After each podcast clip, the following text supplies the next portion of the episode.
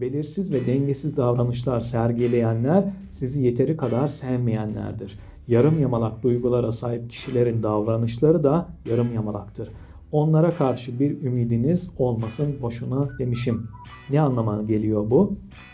Bir kişi sevdiğinde, gerçek anlamda sevdiğinde aslında o kişi de dengesiz davranışlar yerine net davranışlar olması gerekir.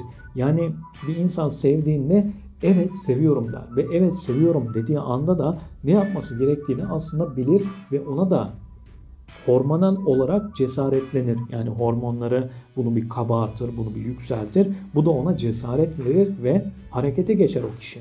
Eğer harekete geçmiyorsa o zaman hormonları yeterince kabarmamış demektir. Bu da ne demektir? Sizi yeteri kadar sevmiyor demektir. Sizden yeteri kadar etkilenmiyor demektir.